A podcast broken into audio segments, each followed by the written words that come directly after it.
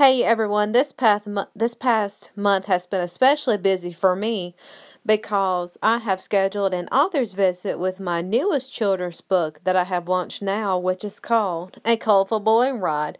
And so this story was based upon a time when I was in kindergarten. I was learning my colors in my art class. And my best friend Emily and I were learning how to paint landscapes and objects and many more things.